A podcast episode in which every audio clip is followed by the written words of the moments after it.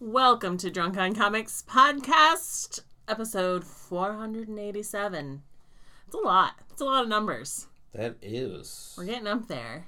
It's one more than 486, Oh, you're so good at math. but 13 less than 500. Yay, do I get a gold star? Um, sure. Mm, Add it to the none that you've gotten so far. um, we well, Tony talked about a lot of stuff today, mostly, and I responded to whatever he was talking about.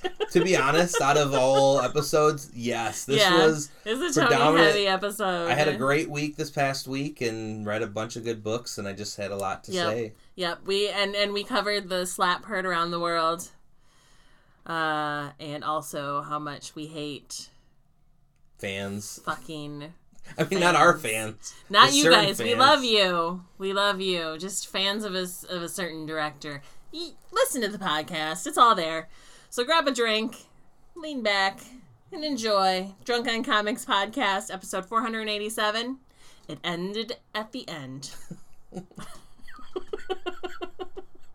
The end is nigh.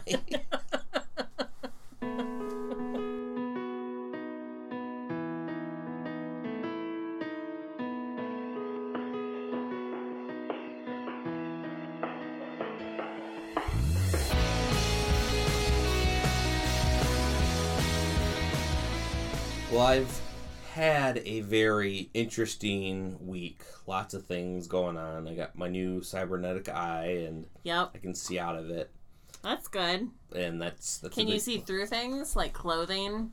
Is it like the X-ray specs from the comic books in the seventies yes, and that you sent eighties, in to get and where you could they're- see through clothes but not through the body or something? It was very weird. Selective X-ray. Let me tell you what, I was so pissed as a kid to find out that shit was not real. I genuinely thought that you can't false advertise and that somehow these things would work. And Uh, I wasn't even, I mean, as a kid too, there's a point where you don't think of boobs when you're a kid. You're just a right? kid. Yeah. I honestly was looking at it not in that sense of a thing, but Right. truly to like, I could be a like a, a breaking into some vault or something, I which I guess. I was going to be a supervillain. I don't know. but- Yeah.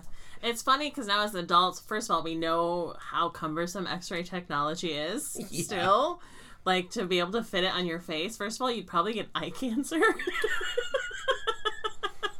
and second of all, like the idea that it was like what two bucks to send Yeah. in and get them. Like, why isn't everyone rocking X-ray specs then? So had that happened, watched a lot of good TV shows. Um, if I haven't talked about Our Flag Means Death, watch it. oh my god, It's so fucking Ah. hilarious. It's the dreamiest Taika Waititi I've ever seen in my entire life. Like for real. Like, and I'm all all in on the the Blackbeard and uh, Stede. yes. Like I'm shipping them hard. But holy crap! Like it's such a good show, but also like I'm like, oh my god, Taika Waititi looks super hot. Yes. then he shaved his beard off, and I was like, And I was gonna say, keep that beard.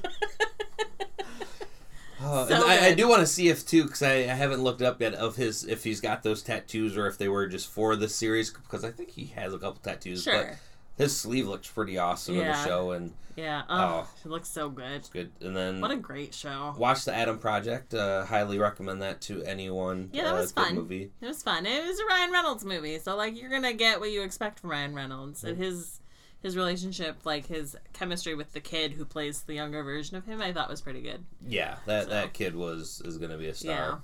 Um, but one of my all time favorite of TV shows, uh, I guess, well, in general, because it's the whole station, is G4. I've talked about it numerous times. Yes. And my love for it and the craziness. We're all sick of it, right? Yeah. Okay. So, last week on their vibe check, uh, they they were talk. One of the guests on there, Ovilee May, came in and she was saying how she doesn't, you know, have makeup on, so do your worst. And so they took a screenshot and said, anyone, you know, do your worst. So I thought, oh, well, wouldn't it be good to make her a uh, insane clown posse Okay. member? and I sent that back into the Discord. and I got featured on the show. Oh man, look They were at go- you. They were going through a bunch of the funnier uh, meme stuff, but then they got to that one, and opposite of what she looks like with her makeup off. But uh, me personally, I'm just like, yes, I'm part of the show. Oh, you're so funny.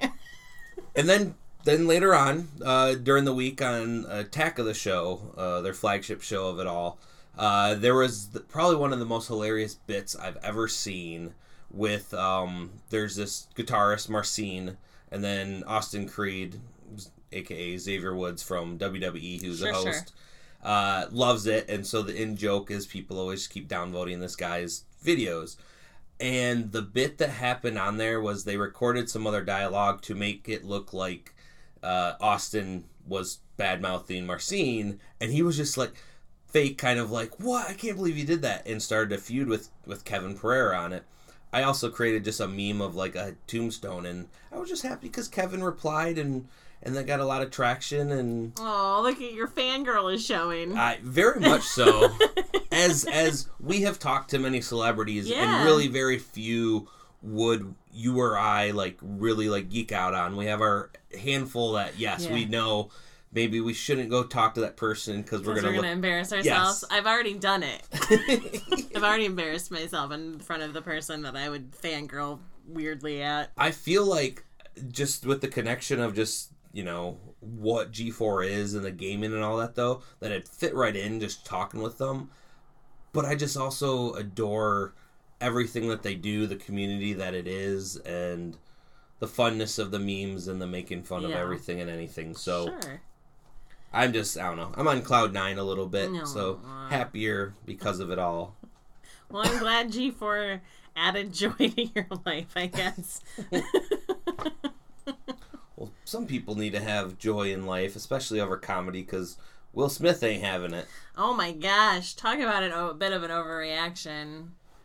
Yes, The- it, it's. The slap that rocked the Oscars. I'm not gonna lie. I saw someone post about y'all see this, and I knew the Oscars were on, but my not having cable, I couldn't tune into it. So I was like, whatever. I'll see a clip of whatever crazy zany moment happened later, and then literally front page of Reddit, I took a screenshot of all of these things were just memes or talking about it or the uncensored, and I'm just like, every single fucking subreddit It didn't matter what they were about.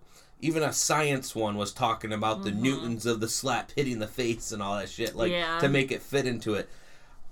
I I've never seen something so simple just become the talk of every fucking well, stratosphere. it, it's simple, but it's not simple because there there's a lot of things. Like if you actually dig into the whole idea of it, first of all, if it wasn't Chris Rock, if it would have been anybody else that made that joke, I don't know that Will Smith would have slapped them. You know what I mean? I mm-hmm. think maybe Will Smith felt comfortable enough with Chris Rock where he was like, I'm gonna fuck this guy up and also not get arrested immediately afterwards. yeah, Because, you know, he did go on to win a fucking Oscar after that yeah. which is crazy. Also, like Jada can handle her own shit. Like that bitch is tough. She was in a heavy metal band. there's just there's a lot of stuff that I've learned because of this because a lot of people are bringing up past Will Dirt, and honestly though I a lot of people are saying he came to her defense, and I don't buy that bit at all. Other people are saying that it was staged.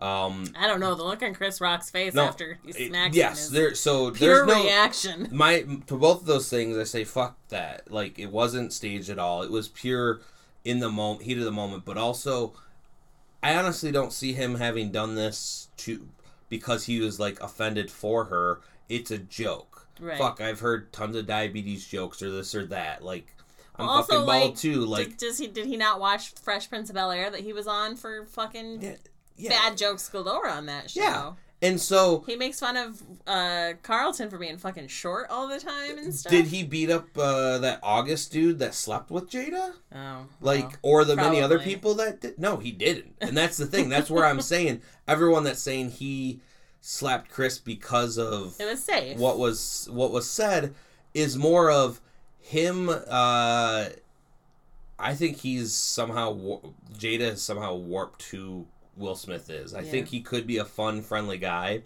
but there's a lot of other shit going on in both their closets of you know i think Well, they've gotten is- real weird. she's the yoko ono of him They well, they've been together for a very long time, but they're both their children are weird too. I think they've just got reached that point where like you're so famous that you just get weird. Yeah but i think he has a little more mental stuff going on and then also playing king richard like that was a dynamic performance but holy shit Yeah. like Well, he played Ali in the Muhammad Ali story and didn't punch anybody after that, so I don't know if that's a good yeah okay that's not good Um, so I think personally, Chris Rock should have been slapped for telling a joke that literally only like forty percent of the population will get. I had to explain to a girl, a twenty-one-year-old at work, what the fuck the joke even meant because she doesn't know what GI Jane is. she doesn't know it's this movie from the early '90s that was famous because Demi Moore shaved her head in one take. like, what a terrible joke! Come on, Chris Rock. You can do better than that. Like, at least get slapped for a fucking joke that was worth it. Yeah. You know? it's so terrible. Oh, so there was that that happened, but then there's other things that happened throughout the night that kind of made me say again, And fuck the Oscars. Hollywood's greatest night. I mean, I am happy um, for Dune, which won uh, six out of the ten they were nominated for. Um, Was and- it all like technical awards? Yes. Yeah, of and because you can't have a movie that many people love that's in the sci-fi. It, You can't have a movie that has little to no acting in it win acting Oscars. Tony. what? But come on. Come on. And I'm not even saying. I- Come okay, on. Doesn't Let's be realistic with ourselves. Like it looked beautiful. Yes. And it won for looking beautiful. yes, and and I'm not. I'm not even. You think you think I would say like I think he's worthy for a best director for adapting what he did, how well it did look. Yeah. So that one I and he I don't think it needs to have best picture as well. But again, it you know that that was seemed to be the, at least a clear winner of the night for. Uh, I, I want to throw that in like just the nerd sphere, like you know we're all rooting for it because again we want those uh, movies to resonate with the old fucks that run the academy, Right. but they never will. No. and we understand that. However, the Oscars have tried to relate to younger people by having the fan favorite Stupid. one that came out, and we talked about it before, where uh, the fucking Zack Snyder fan base was trying to get the Justice League that the recut that came out to be part of it, and and the Academy said rightfully so. This movie technically came out like three years ago. Right. This doesn't count as like a new movie. So then, the the the dumb army then nominated and got in there uh, the Army of the Dead, which was a Netflix movie, which It was alright. it was all right, but as zombie movies go, it also wasn't the greatest. It was it was okay. I loved their little safecracker dude. He got his own little spin off show after that. Oh, I didn't know that. The Norwegian guy or whatever Yeah. he was from. Yeah, he was my favorite. Well, so again, okay movie, but there was far greater movies Sure. that came out this past year. One of them that I personally thought should have won Spider-Man: No Way Yep. Home, but nope. Army of the Dead somehow beat that. Oh yeah, it's. I mean, listen. As I said before, like you can't let the public vote about anything. Like you've seen the way American Idol turns out. You've seen the way our presidential elections go. Like you can't just give people that power. And I'm not against taking away the vo- the power to vote from the people. Like it sounds like, but like also we have to expect that people are idiots. I hate dumb fucking people. I Like, just don't this was- understand why people are obsessed with Zack Snyder like this. I I don't either. And Like, then why? it, there was another vote for people during the, the Oscars as well for the the best cheer moment. So the Oscars then put out a list of um, what they thought best cheer moment. And this isn't just in the past year; it was over uh, a variety of different movies. Okay. And the fucking winning one in the top five were The Matrix, then Dreamgirls, Avengers Endgame, Spider Man No Way Home, but the winner was Zack Snyder's Justice League with the scene of the Flash going to the Speed Force. When he starts running really quick Mhm. and hits the Speed Force. Yeah, arguably one of the worst parts of the whole movie. But I- arguably I don't want this army coming compared to the list that were in the top five, it does not deserve to be in that. No. Like, yes, when that happened, I was like, that's pretty cool. I didn't even say that. I said, "Oh, gross." But I'll tell That you what, so bad. before us recording, I rewatched Avengers Endgame with the portals coming Sure. out and you know, Captain Sam on your left. Yeah. And then those portals one portal opens and then Black Panther comes out and then all of them and oh my god, it's a comic book lover's wet dream. Yeah, we all know that. and, and it But- still gave me goosebumps. Right. I've seen it a bajillion times. That 100% should be number. Uh, Spider-Man: No Way Home.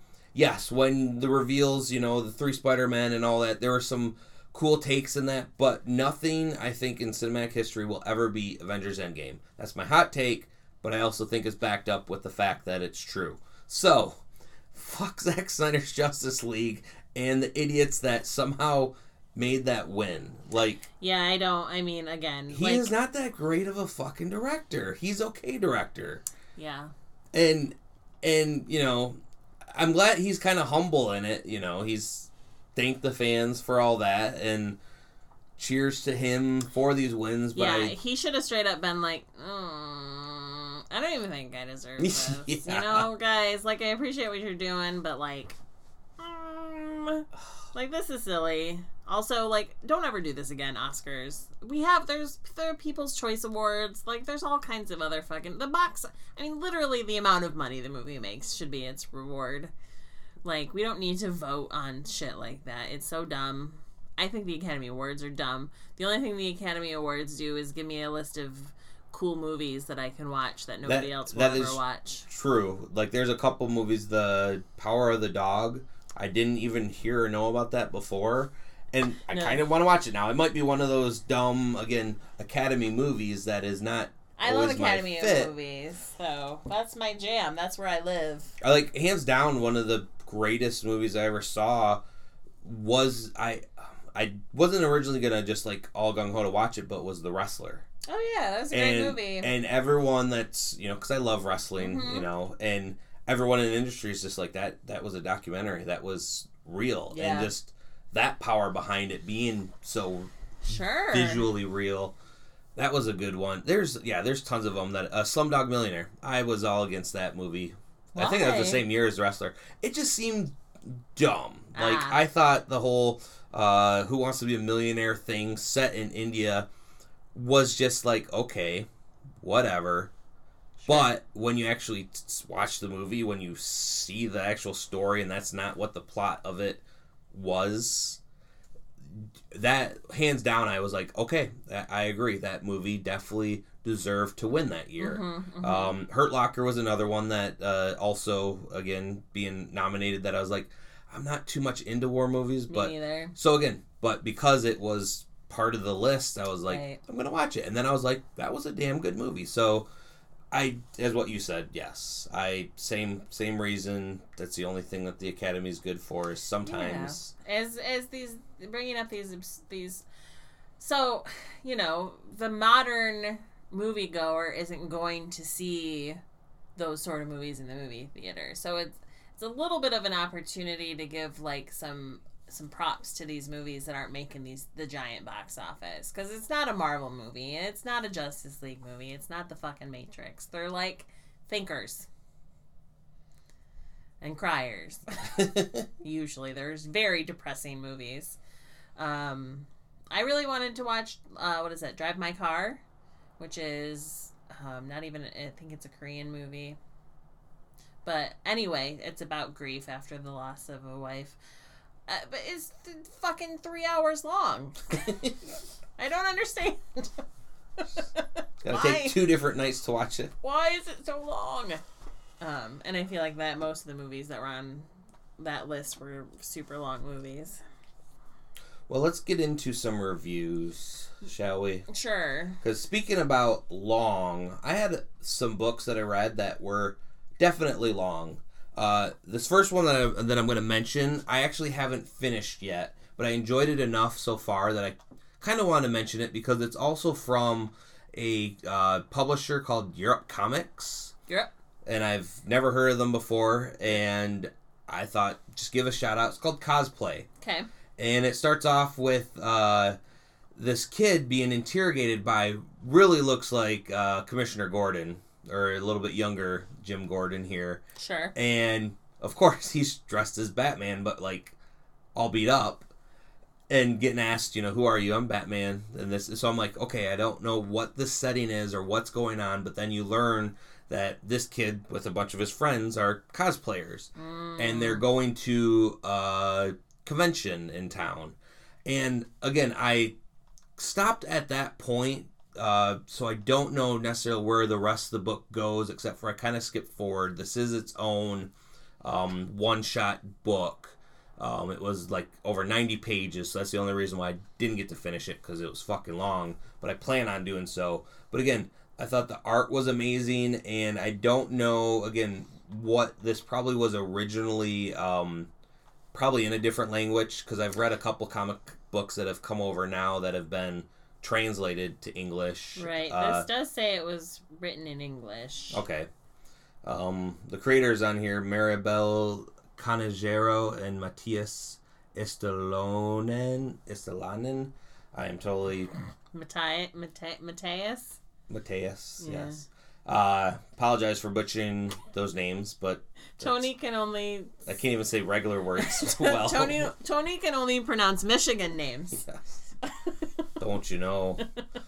So, uh, but again, uh, from what it was uh, looking like, there's you know someone in here that uh, they're going to save the day about because obviously him talking to the police chief everything is after the fact of this thing and how he saved they saved the world and he's like well maybe not the world but we definitely saved the day and there is something afoot at this uh, con which gave me a little bit of vibes of like is this you know fanboys versus zombies type thing Right. um i don't believe it's a zombie thing i believe it's just uh, a bad guy with a gun but again the dialogue amongst the characters that I was reading within the first couple pages and everything was great. And then what I thought was really good at the end when I wanted to see if this was again a part one or something where I saw the end is they had a one of those like search and find type.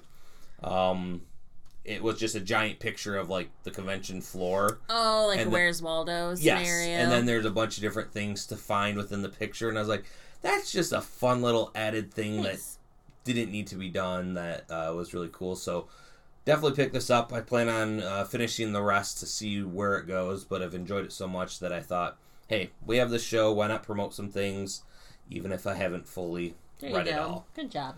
Uh, another one that I want to briefly talk about. I'll probably talk about it more in the coming two issues because it's one of three.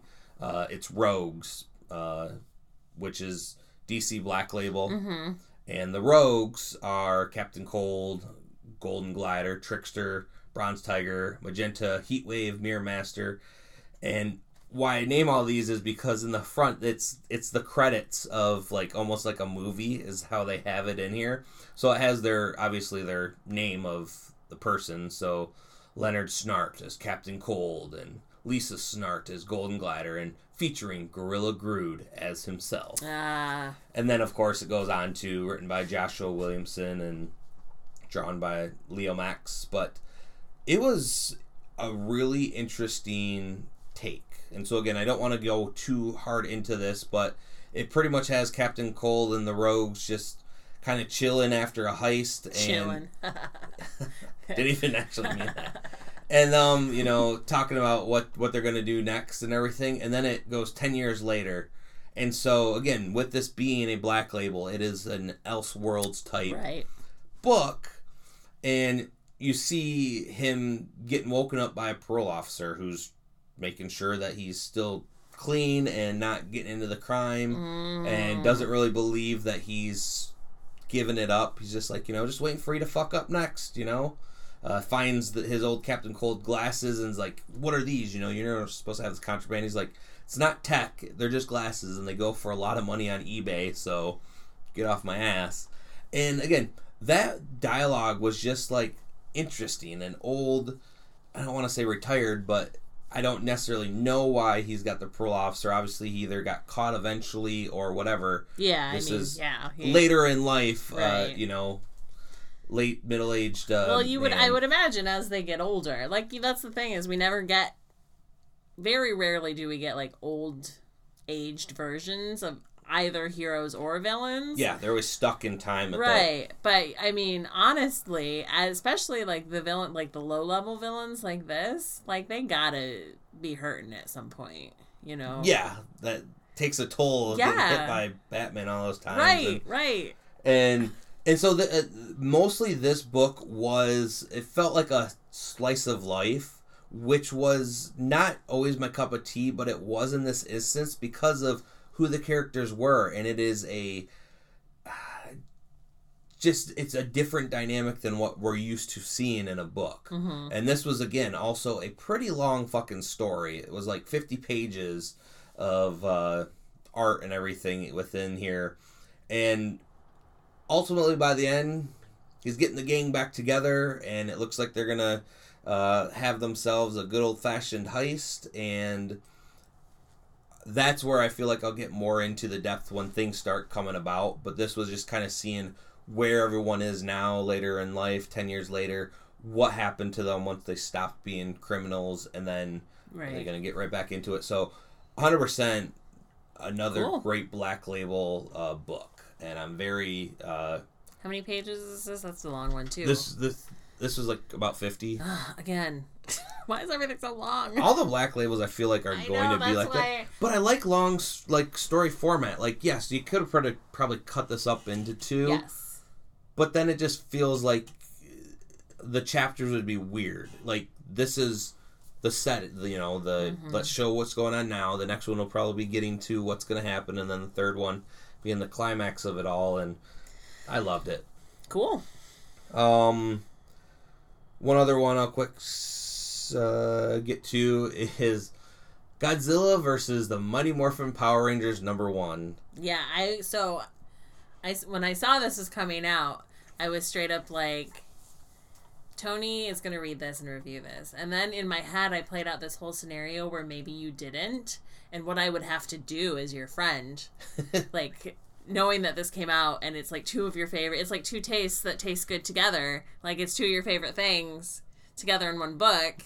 And if mm-hmm. you didn't read this for some reason, I really think that like we need to put you somewhere get you some help or something. But you read it, so and and I have to say, I am actually pretty far behind on Power Rangers right now. I have a lot of them that I'm trying to get to catching up, but right now I have a couple other books that I'm really trying to get through and caught up on because again, at, here at Drunk on Comics, we read tons of comics. We don't get to talk about them all, but sometimes even we fall behind on those ones we love yep, and for sure. so this is also great for me because again, it's a uh, it's not a one shot, but it's going to be a you know mini series here. So again, don't need to know all the lore and everything they've been doing in the other books. It's just straight out. Know you know your characters, Tommy, Billy, and all them, Mm-hmm. Jason and Trini and, and stuff, and then you have Godzilla, Godzilla. and it starts off with uh, Rita and her henchmen were breaking into some ancient ruins and she powered up her staff to be able to go to a different universe because one thing that they have established within uh, the Mighty Morphin mythos is that it's a multiverse. There's all these different, you know, things that are connected to the power grid and everything, and I enjoy that aspect again of they have other stories they can tell in different universes, but having them kind of connected. And so she decides to go to a place where there was never Power Rangers, and so they land in an Angel Grove. But in this world, well, it's run by monsters, and they go to Godzilla World. When she was uh, teleporting, or right prior to that, Tommy was investigating where they're at, starts attacking them, and gets swept up with them in the time stream Okay. to this new universe. So it's only Tommy and you know Rita's uh, you know henchman, and once they get there though, again Godzilla is already fighting a monster there, and what I really loved about this is Rita loves monsters, giant monsters. That's her whole thing. Right. So she's like, awesome. I have a world where, you know, we will dominate. I don't know some of the Godzilla lore, if some of these people from Planet X, but they come down in a flying saucer and it doesn't look like there's really humans living on this earth. Like, it looks like a pretty destroyed earth. So, again, we may see some pockets of humanity left, but it doesn't look so much. Mm-hmm. And these aliens, which aren't really aliens, they are humanoid looking people. But again, I'm imagining an old Godzilla budget type, you know, black and white. They're wearing those type of gaudy spacesuits that you would think back in the day would be what aliens would wear. And all these tropes are coming about that I'm just like, this is kind of excellent. I'm loving this mashup of what this is. There was some great interaction of uh, one of these uh, beings saying how you know we we call upon these creatures to come and fight. She goes, "What? You don't grow your own monsters? Wait, and then you don't telepathically like have them under your control? Like pathetic." but they have found mutual uh, agreements because these things in this flying saucer want to take over Earth. Right. and well she just wants to do the same. And again there's no power rangers because they didn't think tommy slipped through.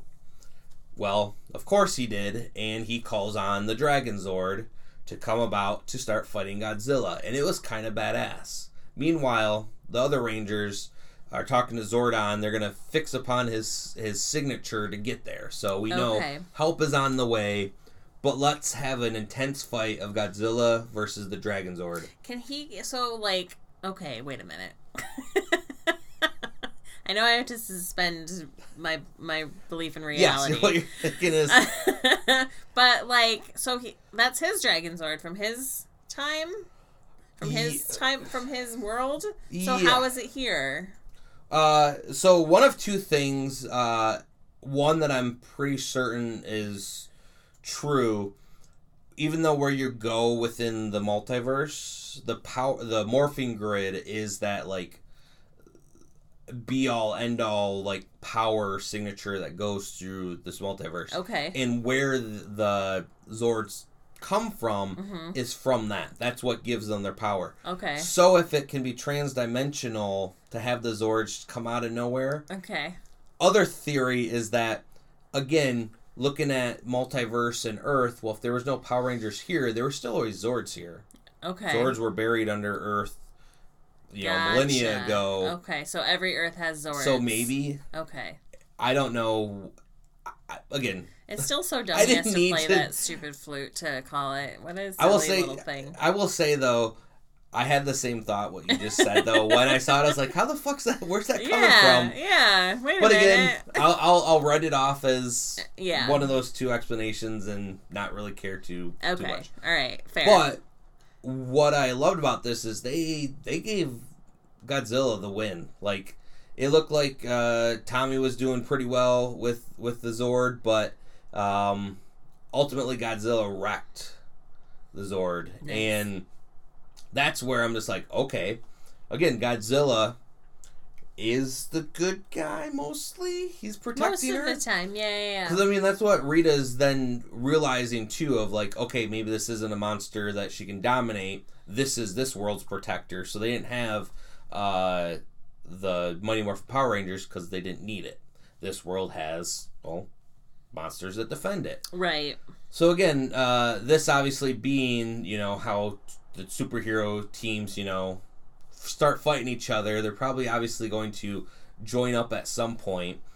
I would be fucking happy as tits if they turn the Dragon Zord into armor for Oh my gosh. Godzilla somehow and make it a badass looking like Right. suit of armor. If they don't do that, that's fine too. Because ultimately, this this story has been great. This is only the first issue. The rest of the team has already, you know, got zapped to there, so you know they're gonna pull out Yeah, their Zords. yeah, yeah. They're Wondering gonna pull out what Rita's gonna do with these flying saucer people, and if she's going to somehow, uh, if we see a uh, Godzilla monster that that is really recognizable, but somehow being created also with Rita to make like a combination of like maybe a very famous like Power Rangers thing to kind of be the ultimate bad guy Mhm. if team up. It seems logical in Hmm. this weird setting, but it was a good fucking story. Yeah, And- I thought I thought it looked like hundred percent Tony approved. Yeah, it was So. it was really good, and this was uh, written by uh, Cullen, Cullen Bunn. Bunn. So Also, another reason why it'd probably be good because yeah. great writer. But uh, Nice. what did you? uh So, have? like, I just read the newest saga, and I'm not going to review it because it was one of those issues that doesn't need to be reviewed. It was just a lot of, like, this is what's happening now stuff. Um, you know. Uh, there was nothing else. I, I, I literally, like, scrolled through all the comics that came out last week, and I was like, I don't want to read any of these. Even though you had, you, those are some good ones, and, you know. I You- you- fall under the judge you- a book by its cover problem. to be honest, Linz, I'm gonna start having to just text you some good ones that I've read and be hey, like, Mister. get on it. Or you could just text me Hey. I read a ton of books last week, and you didn't read any. So, eat hey, it. we're not keeping scores. Eat it. I'm just saying I'm here to help you if you if you need some suggestions. Um, yeah, yeah, yeah. Did you read the the the Watcher Fantastic Four book Not yet, yet? no. Oh, God damn you. Okay. so anyway, Although I did remember I did promise that I was going to. So So. Saga's still good. Again, it's one of those issues that's like you find you find out a couple things, but none of it's real sort of shocking, and it's just kind of building up to go into what the next adventure is going to be. Um, you did I did find out at the end in their to be continued back page he went through Brian K. Vaughan went through and answered a bunch of letters that had been sent to them like right around the time the last issue went, went out before they took their hiatus. So mm-hmm. some of these letters are from like two years ago, and one of them was like this this person who was in jail and was talking about how much they loved reading Saga while they were in jail, and they really wanted to get the rest of the Saga books, and if he could send them to him, uh, then he would donate them. You know, he would leave them at the library of the jail when he got out. But the but so much time had passed that the guy's al- already out of jail when he read his letter. But Brian K. Vaughan had COVID, so the whole back of it's about how he got COVID really? right around Christmas and one of and had to isolate himself. His family had already left for the holidays, and Fiona Staples brought him a cake that said "I'll be Homicron for Christmas," and he was like, "I couldn't go out, and it was Christmas. All the grocery stores were closed, so I just ate cake for my Christmas feast." but anyway, uh, so yeah, that's all I got this All week. right. Um, I have one more book that I, I want to review, and I I feel like this is going to be my favorite. It, it is already one of my favorite books I've read so Okay. far. A little saddened to find out though that this is already three issues Yeah. and they're out already. And the reason why is that because it is com- Comixology excu- exclusive, but right now it's just now hitting Yep. store shelves through Dark Horse. So that's why um, I'm reviewing this now, even though it came out a couple months ago on there. Yeah, and it was a Comixology Unlimited exclusive, so you literally like you couldn't just buy it from Comixology. I think you had to be a part of their unlimited um, program to be able to access them. So they gave they gave like a couple months for those people to kind of reap the benefits of that, I guess, before they were like, okay, now we're gonna sell it to everyone else. And this is originally published through Best Jacket Press, which is a, uh, I guess, printing uh, publisher uh, created by Scott Snyder and Greg Capullo. Mm-hmm. Uh, in the back, there's a, again the you know little letter to the readers of like kind of what it was and everything, and it was uh, Scott Snyder saying how they came up with this publisher in 2019 because they wanted to have an outlet to you know kind of do some more creative work him and some of his friends in the industry. And this is one of like many stories that they came up with. And then the pandemic hit and then they were like we don't know what's going to happen to the publishing space. We don't know what's going on. But let's keep this thing its thing.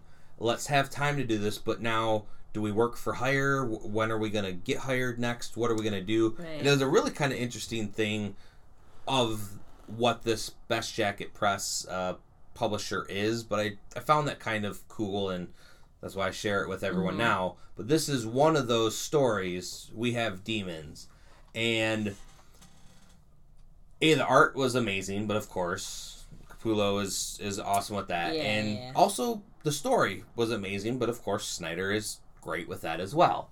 And what this story starts, uh, even there's a warning from uh, you know Scott, but in here being kind of from the narrator of the story of like, hark, here's the warning, blah blah, for those squeamish. This has demons and to pull people's guts out of their buttholes and uh, demons that swear all the time, but it's also about faith, and that may be a trigger warning part, you know, because some people don't don't like faith and makes them queasy. But you know what? Where do we start? And then it starts with the God folk. and again, I'm already sold with whatever this is within this first page of this letter to the the reader saying this is going to be something different.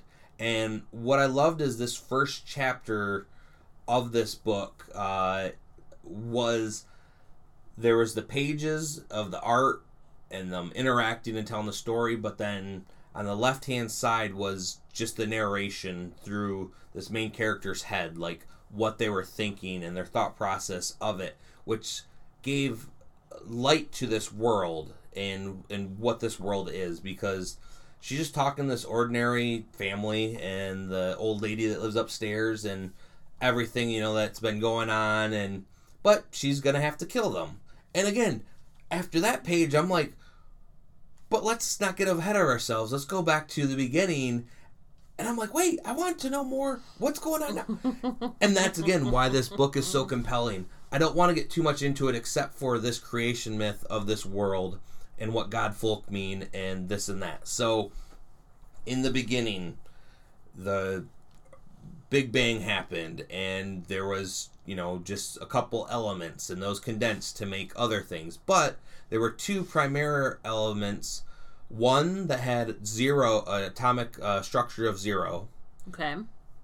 and then one that was in the 600s Okay. on the far end too which again if you know um, the periodic table and everything they're really getting into a sciency base of what could make good and evil and the story of her father and i'm skipping some parts because again i don't want to give away all of what this book is about except for it's about demon hunters and a father that she thought was different but then she found out he is different.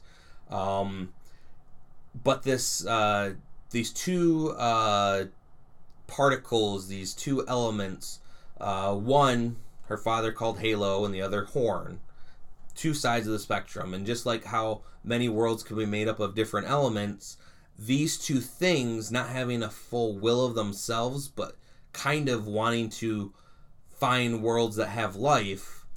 Halo came to Earth, and so did the Horn. And Horn buried itself deep, and we know that in our you know Earth's past, there's Neanderthals, but there were some other you know we're, we're Homo sapiens, but there were a couple different branches of Yeah, there were there were definitely other humans than just Homo sapiens and Neanderthals. and this goes into how that element that horn element infected these you know things made them pretty much demons. Okay. so demons are real. But then halo for what it is it's light whatever well they forged them into weapons. And it really gives you a sense of some famous weapons that we've probably heard of like excalibur was probably one of these things because these weapons then could break that uh, evil element and again it doesn't get too much into the okay the hows or the whys of that but i like that they based it in kind of this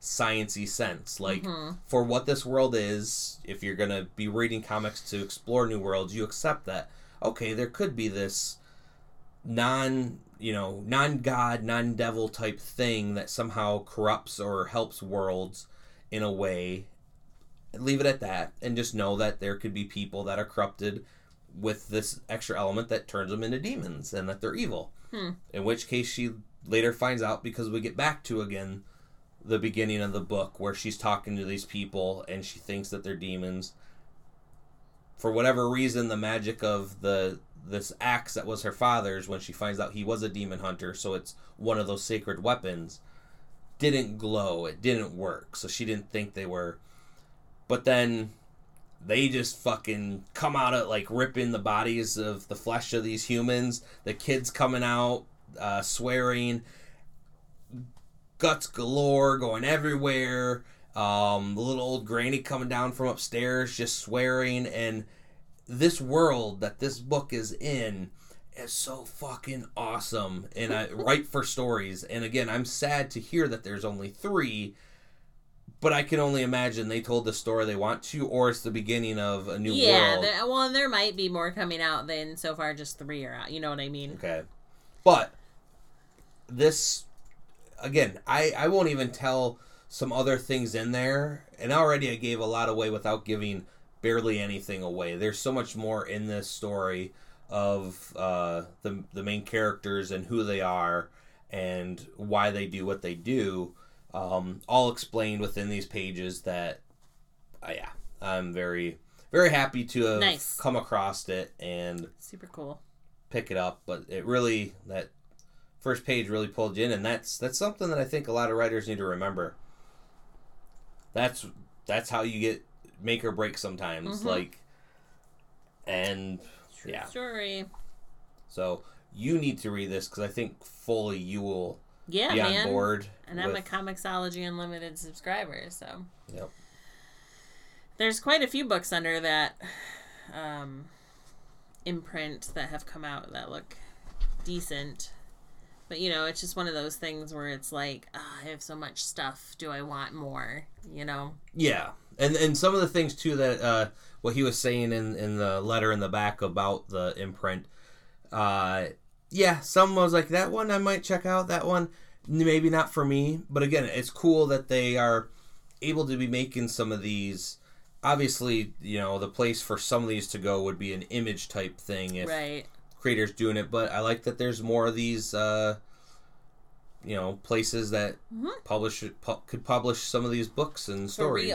I mean, we have friends at Source Point Press. That's a smaller publisher Yeah. that has stories that, honestly, some of the stories that they've gotten and put out, I could see being more um, of that image variety. hmm Um, obviously, Marvel and DC have their what they are, and they're not just gonna pull on stories to be like it's a DC or Marvel book, which teach their own. That's cool, but I'm glad.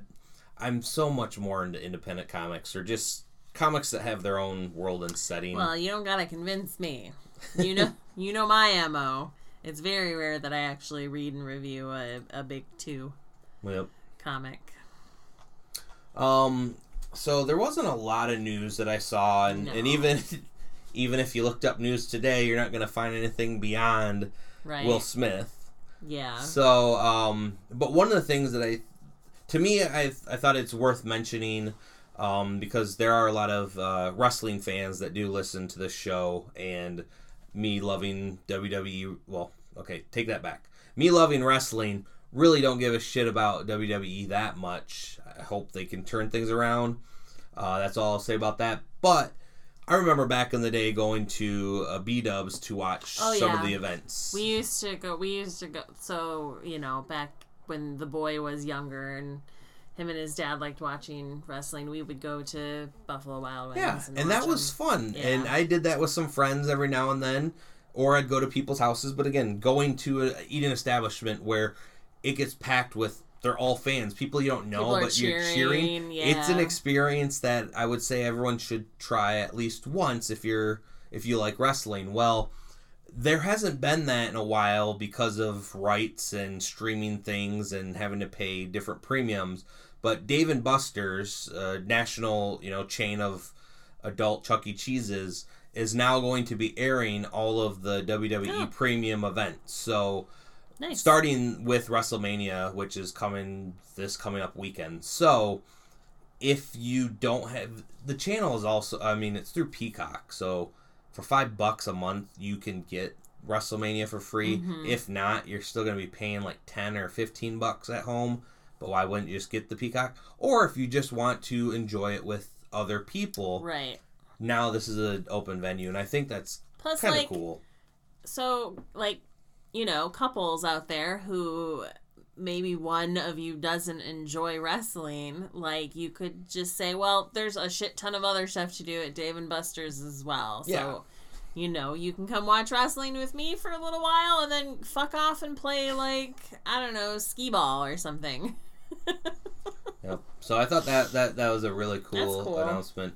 Um, something that uh, I don't think we talked about it too much, just because we try to stay away from some political things. I think we mentioned a little bit of Marvel uh, going on the stance of this new law in Florida of "Don't Say Gay" law, which in So of of itself stupid. my personal thoughts and anyone that loves comic books should be on the right side of this saying this is fucking stupid Listen, I'm gonna say it. If you are, if you think that this law is a good idea, please stop listening to this podcast and just fuck off and die. I mean, I don't want to see anyone die, but I'm.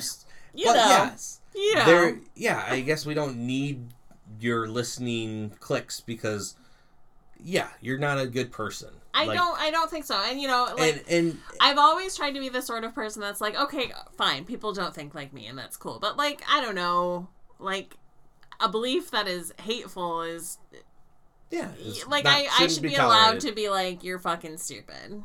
And so one of the big things, uh, Marvel obviously got right on board and said, "Hey, we're against this." And I know there were some things that uh, had been coming about of Disney, though, uh, changing some things in their uh, welcoming packets for new cast members and stuff. Of like not even saying the word gay and everything. When before it was, it's they have a huge uh, LGBTQ uh, community that works for them. Yep.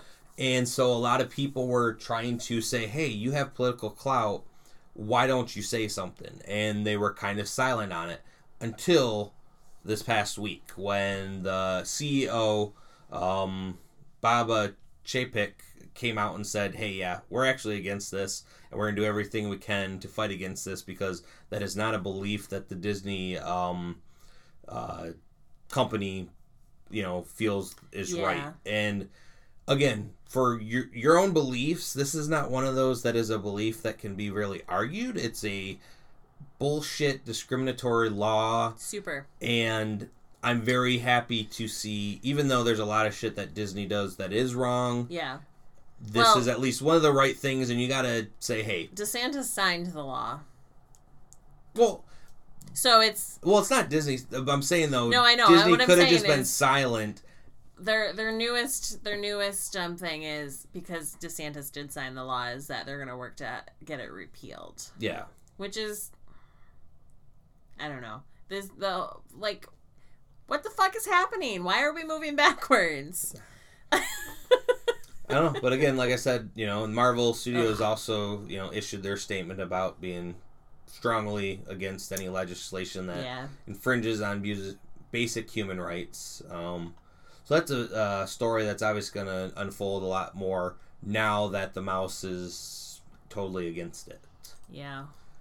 Um, something I found, I, I always enjoy when things uh, go up for auction that are unique. Usually it's comic books we talk about. Sure. There's been Pokemon cards that we've talked about here and there, but one that just recently, this past week, was a rare 3DS game. There's uh, a person who has been trying to collect all the 3DS games. I saw a documentary before of a person that was collecting all the Nintendo cartridges at one point, which was a fun documentary. Right. You know, if you have your budget, obviously there's some that I have friends who like they collect not I mean I'm talking systems and all the games. yeah. Like they're on a mission. And so this person had all the games except for one of them that was only released in Canada of North America, and that is uh, Barbie's uh, Groom and Glam Pups. Okay. I can only imagine this is a Nintendo spin-off or a rip-off, but uh, the person paid thousand six hundred dollars for this, and now uh, this person he lives in South America, so he had to even pay a little bit extra for shipping as well.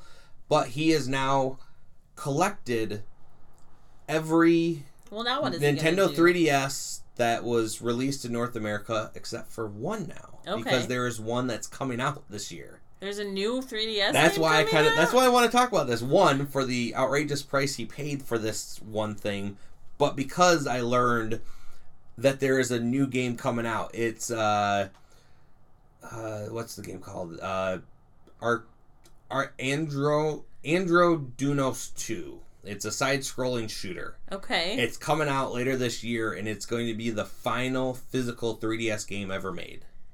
I didn't realize that 3DS Yeah. was still a viable thing. Like I know you you can still rock a Game Boy if you really want to, right? That shit is- is a brick. It'll last for fucking ever. But I'm just surprised that there's still No, the 3DS has some really fucking good. Does All the it? Castlevania games. how old is I the still have my system? 3DS.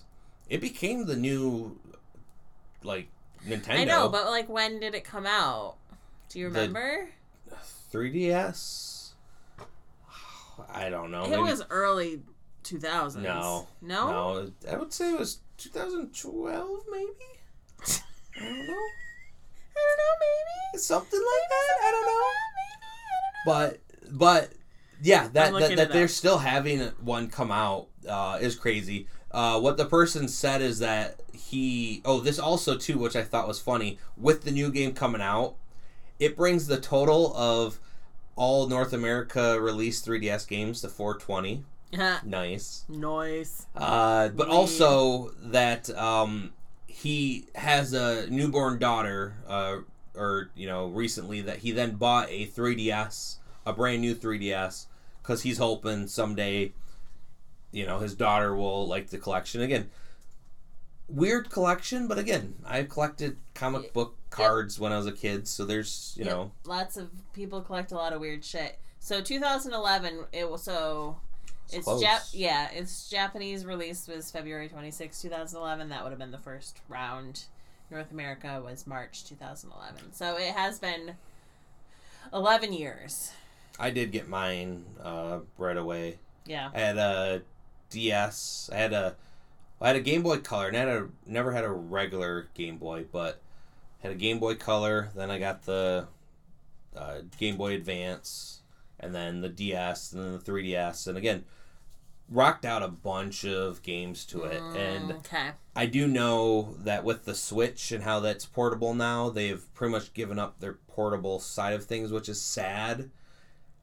But I can also see it from a business standpoint that is kind of like a tablet, anyways. Yeah, and people like play shit on their phones now, and Yeah. yeah. So, yeah, it's going away. But that was just a fun little uh, thing that I saw. Uh, we've already talked about how uh, Morbius is gonna suck ass, and the reviews have come in. So fucking bad. And I'm also it I'm confused about where it exists. It, and you know, this is. because, I wasn't bringing it up to talk about that. I was just bringing it up to say it's gonna suck. But the the vulture's in it though, and it's like the Michael Keaton and they've said like it's the one from Spider-Man. So does that put Morbius in This- It's released as a Marvel movie, so it's gonna go down as the worst Marvel movie. Sadly, Uh. it's not a Sony. I think Sony was like, we were gonna do it as us, but we're gonna let you guys yeah, have it. oh, ugh. It's probably Marvel probably renegotiate with Spider Man. Okay, we'll take this one. Yeah. I You're giving us guess we'll Tom take one for the team. Yeah. Um, but what I want to bring up is uh, Sonic the Hedgehog 2 is coming back with rave reviews. Yep.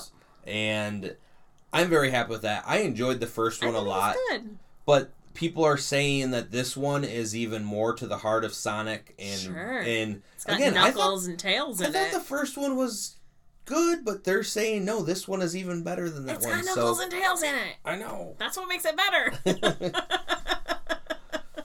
So I'm really looking for that. That uh, releases, I believe, next uh, next week, April eighth, what fun. and I will be definitely bringing the uh, children. bro- yes to it because I. It's one of my greatest funnest things is that how much my nephew Felix wants to be Sonic. He still runs around wanting to be fast. Yeah. When he was Sonic last year for Halloween, it's That's amazing. that's his nerd thing right now. That's his thing I that he's it. stuck on, and you know what? There could be worse things that That's great. he's stuck on. Do you have anything, Lynn? Well, saw? the only thing I saw had to do with Simon, Simu, Simu. This is his name, Simu, not Simon. Simu Liu, Shang Chi. Mm-hmm. So he's doing his his con rounds, and he has put out a statement that he is not signing any of the old Shang-Chi comics because they're very racist. so if you're going to uh, get the Si- Simu Simu Liu experience and you're in your 60s, I guess. Um, because I don't know who owns that those comics. Yeah, I was gonna say I didn't. I would never have thought Yeah. to really have a celebrity sign something But I, like he had to make a whole statement about how he wasn't going to sign any of those comics because of, you know, the strong racism yeah. in those comics. And he also um, noted, and I don't understand this, but he's only signing in English. So I don't know what that means. Like, he's only doing his autograph in English. Maybe like if it's you know, can you sign this to my aunt May or something? Right. Like he's gonna not write it in a different. Because also too, I mean, I'm assuming he probably knows a couple different languages. Sure. He's Canadian and he's Asian, so he probably French and knows but- French and whatever his family's language is. Um, but I just thought that, and I, I was listening to something the other day, and it, it was from when Shang Chi came out. It was a podcast, and they were talking about the old, like Fu Manchu shit and the old, very terrible stuff that was in those comics, and I'm like. I am so surprised they even were like, let's do this as a movie. Because it was so bad. So, um, so we know Moon Knight's coming out this week. By the time this this drops, yeah, Okay, it's coming out this. Wednesday. But by the time this drops, it might be after Wednesday. So hey, what do you guys think of Moon Knight? and I'm look, I'm seriously looking forward to this one because again, not my most favorite characters, but not my least favorite either. I really, I think Moon Knight is an enjoyable character, and and I think the story they're going to tell is going to be crazy and awesome. But there's been rumors that there is a upcoming show in the Marvel universe that has been causing some trouble. Um, the rumor comes from some people on set that, not being named, that can you take a guess of what the show is? Well, the we only got a couple coming up. the only yeah the only other two shows that I know are coming out soon are Ms. Ms. Marvel Mhm. and She Hulk. Yes. Well, and uh, Secret Invasion this is another one that's. Oh, I haven't seen much about that one yet. There's not much. They're still Yeah. filming it, but that's another one. But it, out of those three, yes, and it's She-Hulk. Okay, so, So- what's the problem with She Hulk? What? I- That's the thing. They didn't really say. They said that it's completely different as a comedy. I don't know if it's going to be It's uh, if they feel like that's the problem. Like it's going to be one of. The, I always think when I think comedy, you know that Seinfeld, Oh, like in between scenes. She's if a that's lawyer, if that's one of those things, or yeah, it's like one of the old like Ally McBeal, type yeah. thing. Which again, I could be fine with that. And so again, I don't know if this rumor is more of what their thoughts are of people's expectations of thinking it's going to be. Um, because again, it didn't sound like there's more of like, you know, the backstage like drama of like a diva star or anything, and Well, that's not the problem. Tatiana, like she was fucking great in that show that she was. Black? Yeah, Oh, but yeah. like She's she's a phenomenal she actress. well, she played a hundred different people in that show and did an excellent job at it. But like, she also isn't a huge name. You know, people know her from Orphan Black, but like, what else has she been in? Tony, do you know? not She much that I could think of. Yeah. yeah. But So- but I don't even think that's the, the the thing though. It's just I, I think that they're just feeling that this could could be a problem in the formula or you know something different. But again, they they haven't really been specific about what what it is. Right. But maybe there is something else that's more problematic. Maybe it's the CGI and the budget and realizing they can't do a good. However, they're going to do the She-Hulk side because again, I haven't seen any pictures really except for like uh, airbrushed like looks of what she could look like as She-Hulk. So again, um, just throwing that out there. I'm sure that we'll hear more. Don't get your hopes up, is what Tony's saying. Um, it's got Jameela Jamil in it, who I love. Do you know who Jameela Jamil is? Did you watch The Good Place? Yes. She was in The Good Place. She played the rich chick Oh, who okay. had sister issues. Yep. Um, and so I I think she's great, and I love that Tim Roth is coming back for it. Um, but oh gosh, it is one of those things that's like, can you do this show without anything leading into it other than like Mark Ruffalo? Who's, Yeah. who's great, but as we know, Hulk has a hard time standing on his own. He's a team up guy, hmm and is she Hulk the same way? No. No, you don't think so? Well, I mean, no, she's had many team ups. I'm just trying to think though, if they're gonna go the route of her just being a strong like enforcer type thing. Again, as I was telling you, I'm on a Better Call Saul trip. Mm-hmm. It could be something of that vein too, but it just wouldn't be as actiony packed as people are expecting. Right. I'm gonna be fine with it regardless because I love Modoc. M.O.D.O.K. was a claymation on Hulu that was funny, good. Yeah. and not everything needs to be Um, hits. Hit Monkey was good too. Yes. That was a great show. I mean really the only thing that they made that I thought was shitty and it was because of the betrayal was Iron Fist. Mm. Like even the story, they could have probably kept the story ish because it was decent story. Just the actor they had, just it he personified him in just a bad, bad way. yeah, that was everyone's complaint. Um, one thing that I am super excited for is the last news bit that I found. Um, you probably won't give a shit, but one of my favorite of all animes ever is called The Seven Deadly Sins, Okay. and that anime wrapped up after multiple years storytelling, and uh, last fall I think when it wrapped up, but there we already knew that the the artist for the manga has continued it on with a different series and hoping that translates into a new anime of it. But we know that we're getting uh, throughout the Seven Deadly Sins. They had a couple movies as well that kind of filled in the gaps of some of the story arcs. It didn't need to be a whole season. It's just throw it out there. And so there's uh, a new one called The Seven Deadly Sins: Grudge of Edinburgh, which is supposed to be slated to be released uh, by the end the first part by the end of this year and then the second part by the end of next year i believe and so for me that makes it uh, me happy that there's going to be some more seven deadly sins that i can watch uh, Yeah. so for me it's a win i'm happy because again such an amazing anime Um, not that this is comic book related at all, really, but Mhm. like I have to, we have to do our our our shout out to deaths because Taylor Hawkins from the Foo Fighters died unexpectedly the other day, and fuck, man, did I not consider the fact how like how long Taylor Hawkins has been in my fucking life. because he, you know, he was with Alanis before he was ever on the Foo Fighters. And he's been in a lot of stuff but all the people in foo fighters have done other projects yeah, I, I was reading a, a thing about how when he got picked to play drums and how he uh, felt he wasn't worthy of it, and Dave's like, "No, like, Yeah. no, I'm gonna, I'm gonna hold your hand, and we're gonna get through this this album." And the article I read was that so obviously he wasn't the original Yeah. drummer, and the drummer they had originally quit or got kicked out or something, and Dave had to do the drums for their first album.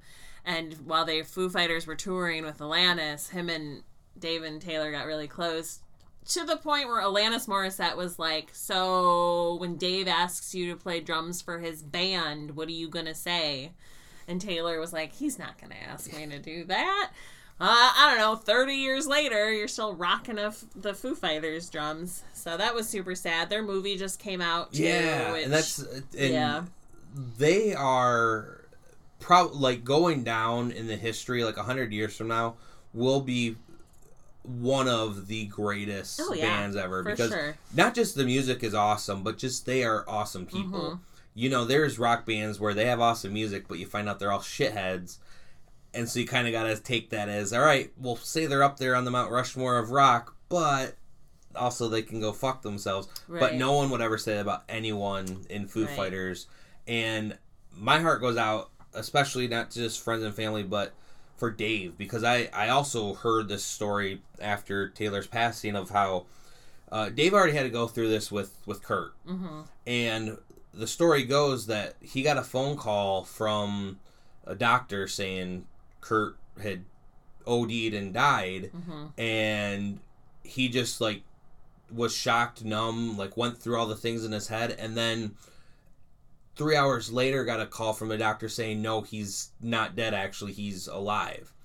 And so Kurt had to, or so Dave had to go through this Right. with, oh my God, Kurt just you know died, but he's back alive. And then I think it was three months later when Kurt, you know, shot himself Shot himself. Yeah. that he got the phone call that Kurt was dead, but he and this is from Dave's mouth saying, and I sat there, and I sat there, and I sat there waiting for I'm gonna get that phone call again that he's still alive mm-hmm. because he got it before, and so he said his his grief process with death is so fucked up because of that experience that even friends and family that have died over the years, he just always expects that phone call saying, "haha." It's it's not true, Haha. and that's not how the how it was. But him, ring, ring, ring. Hi, this is the Yeah. doctor. Ha ha. Kurt's not dead.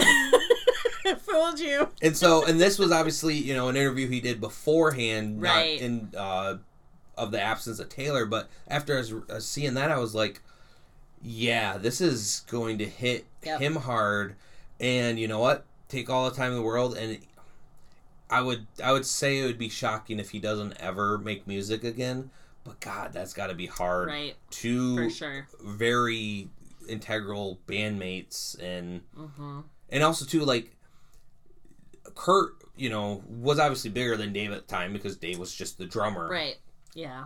But obviously Dave now is a bigger name than Kurt, I would even say. And Sure. Yeah. they're yeah, everything yeah, it's it's a sad It's crazy. so It's many stories Sad. I was and- I was sad when I awoke to that news the other day. Yeah, and it's one of those things too where you uh or not just you, but you in the general sense of when people post about passings, you know, I see some people going like, "Why does it matter?" You know, you didn't know them, but like sometimes you have connections to a movie actor from a movie that really touched you, but music Art is meaningful. yeah, and music is universal. Yes. Um, I shared the other day when I heard of the passing that uh, group in Italy that had like a thousand people on this like uh, field where they had like all these drums set up and all these rockers and and they played "Learn to Fly," hoping to go viral to say, "Hey, Foo Fighters, you need to come to Italy."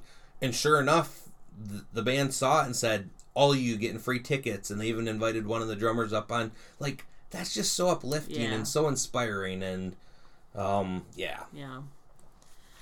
So there, there was that, and also, so Tony, are you team GIF or are you team GIF? that's gif I say GIF too. The guy who created the GIF died recently as well, and while nobody really know, I mean, his name is Steve. I think it's pronounced Wilhite or Will Will Will Will Hit Will. I feel like I'm having a stroke. but anyway, um, arguably one of the probably greatest contributors to modern society, internet culture, is this guy. So he died recently as well. Of course, you know, nobody worries about this guy when Taylor Hawkins dies, but just a shout out to him for adding, um, you know, a bit of fun to our lives, I guess. And creating the argument, GIF, GIF, for sure. um last thing uh before we close out uh is booze in a book uh this week it is demon days blood feud number one uh this is again the Is this Peach- Peach, Momoko? yes and her, uh, fucking art is story tits. throughout the the marvel Yeah. you know realm and again yeah art amazing uh, i will say this just some of the um some of the story really if you weren't paying attention to some of the previous ones and i do feel like i missed one of them um i think there's been six books out total and i've read all of them except for one because i feel like i was missing something within there uh, but this kind of finishes the story um and again it, it, it ends uh, with the end and it's again at, like at the beginning or at the end of all of them they show some of the demons uh, mythology Yeah. that some of this is based off of. But then it goes uh, on to say that uh, her reimagining of the Marvel universe will be expanding this summer. I can't so, wait for when she does Jean Grey. so I, I it would be kind of cool if this is its own thing and then there's another protagonist that we follow through, or it could be then this person again. But it felt like it was a full journey f- for now. And have other demons infecting because again, this person went to this magical world um, that was of this Marvel demon universe and everything. So I thought it was cool. So with that, uh, we're gonna pair it with a green demon uh, cocktail, Okay. and uh, That better have peach schnapps in it, or you failed. I mean, I will I will say it does just with, to make one. The ingredients: is one ounce of Midori, uh, one ounce peach vodka, one ounce white rum or peach rum, and lemonade to taste or peach. Or just peach. Yes. Just put a peach in there. Um, but obviously, uh, you shake it all up, uh, serve it uh, Mm. with ice, and uh, Yummy. there you go. Sounds refreshing. Oh, that does it for me this week. Me too. It was a week. There's lots of uh, slapstick to be had, and Slapstick. I mean, you know I slapped him, right? Why? Because rock, or because paper beats rock. Oh yeah, I've seen that going around. Stay thirsty for more jokes like that from Drunk on Comics.